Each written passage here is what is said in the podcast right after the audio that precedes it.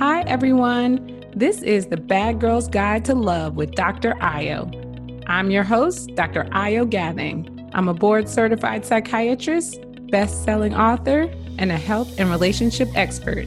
I am here to liberate you from your boring ass love life. Lose the good girl and unleash your inner bad girl to finally find love and get the relationship you deserve.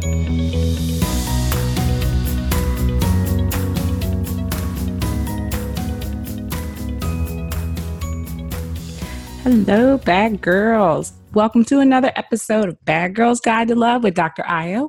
I'm, of course, your fabulous host, Dr. Ayo, and I'm so glad to be here with you today. Hope you've been doing well. So, because I've had a little extra time on my hands lately, it being winter again and all, I know the groundhog saw his shadow, but dang, I really didn't think winter was going to come back after that little warm week.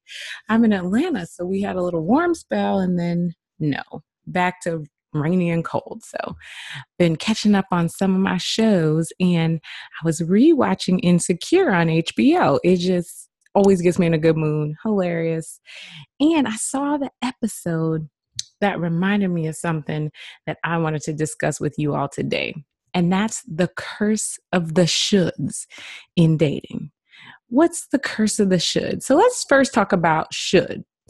You know, it's one word out of hundreds of thousands in the English language, but it's a seemingly simple idea that plagues men and women from early on in life. You know, when you're young, you learn that life is unpredictable and unfair. You know, sometimes your parents tell you, oh, sorry, life's not fair. But those remain like a difficult concept to grasp that things can't always be fair and that things aren't always going to be predictable. So, instead of trying to accept that concept, you go about the business of trying to control the things you can.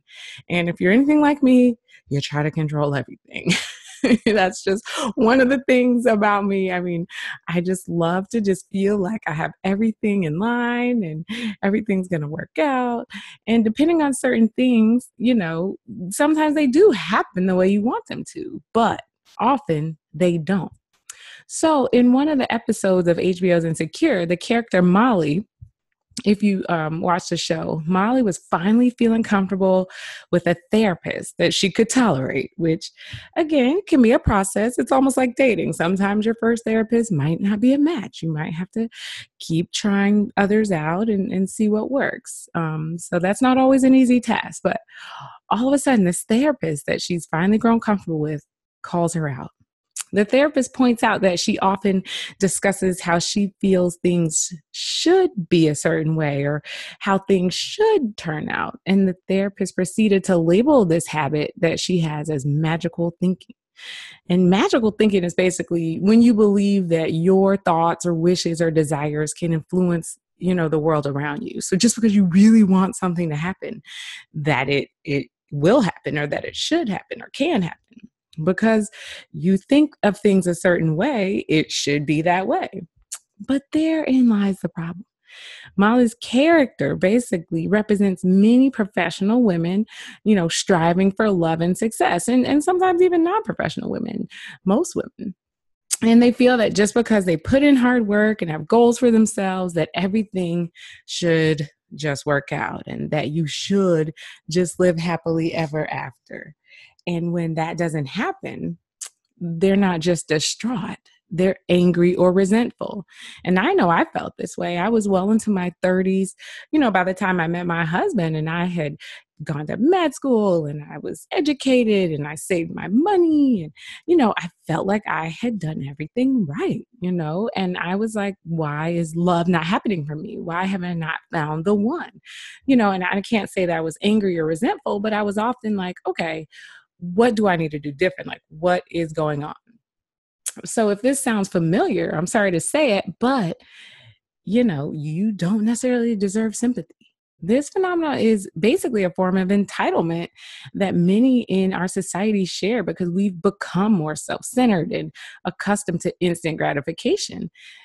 Basically, you have friends that you enjoy and the job of your dreams. And now you want a certain type of man with a certain type of job, standing at a certain height to complete this picture, you know, this fairy tale you made for yourself. And it seems like it, quote unquote, should be easy as everything else has worked out for you, right? But life just is not that simple. And upon closer inspection, the other things in your life did not come packaged the way you thought it would, did it? You have friends that you would never have expected to bond with, or had jobs that you couldn't wait to quit. And all of this before settling into that life that actually made sense for you or that felt good to you. So, why would it be any different for your love life? The thought that you wouldn't have to put in the same amount of effort and have the same amount of trials and tribulations in your dating life is basically unreasonable. The idea that Mr. Charming should come sweeping you off your feet with the two of you having instant chemistry and perfect compatibility and no issues or drama is just ridiculous you have to nix the fact that just because you want something to happen in a certain way or in a certain time, that life will just deliver it for you. You need to be open to all that life will throw at you with all of its ups and downs and unexpected experiences. Because, first of all, that's who makes you what you are. You know, your experiences in your life that, that makes you you. And if you didn't go through all that, you probably wouldn't, you know, be as great as you are. So ditch the shoulds and welcome an attitude where patience and resilience are key. You gotta be patient and you gotta be resilient. So in your job, just because you got one bad review or you know suffered one setback, you didn't say, "Oh, forget it." You know, I remember so many nights calling my mom when I was in medical school, like, "This is the worst ever," and then I thought it couldn't get any worse.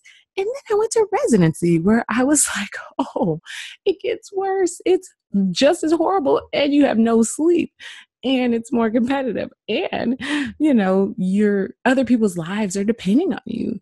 And so you know the thought crossed my mind like but am i going to quit? No you know so i went through those ups and downs and i've had friends in my life where you know we've had our ups and downs we've had our fights we've had our arguments and drama but we stuck through it and got to know each other better and learn each other and now we're able to have each other in our lives because we went through those things and we're all the stronger for it. And dating and love is the same way. You cannot expect to meet a man and be like, oh, everything should just be perfect the whole time. No drama no problems no hurdles. This is how it should be. So ditch the shoulds and handle that roller coaster that is dating with a positive not assuming thought process. And it will be all the more beautiful when things finally settle down and you have the love you work for and deserve. And do not use the word should just ditch that when you're talking about your love life, when you're talking about a candidate, when you're talking about how you want your life to look. Using the word should, if you catch yourself doing it. And, you know, I didn't know I was using it so often. I had to kind of think about it um, watching the show. And as you move into different phases of your relationship, it can rear its ugly head again because it might not be in the initial phases. It might be while you're courting each other or while you're engaged or especially when you're married. You know, once you made that commitment to each other and you think, oh, you should do this and you should do this because I always saw my husband doing this for me. But it was not things that you expected of him when you were dating and discussed when dating. So, along your whole dating journey and path. Look at yourself, look at what you're bringing, and what, as well as what you're expecting. And those shoulds need to get ditched and not rear their ugly head. This has been your Bad Girls Guide to Love with Dr. Ayo. Until next time, be bad and ditch the shoulds. That's this week's episode of Bad Girls Guide to Love with Dr. Ayo. Thanks for listening. If you have enjoyed this podcast, I'd love for you to subscribe, rate, and give me a review on iTunes. For more material and content, you can find me under AyoGathingMD on Instagram and Twitter, or head over to my website, www.ayogathingmd.com. Don't forget to join me next week for another episode. Until then, be bad.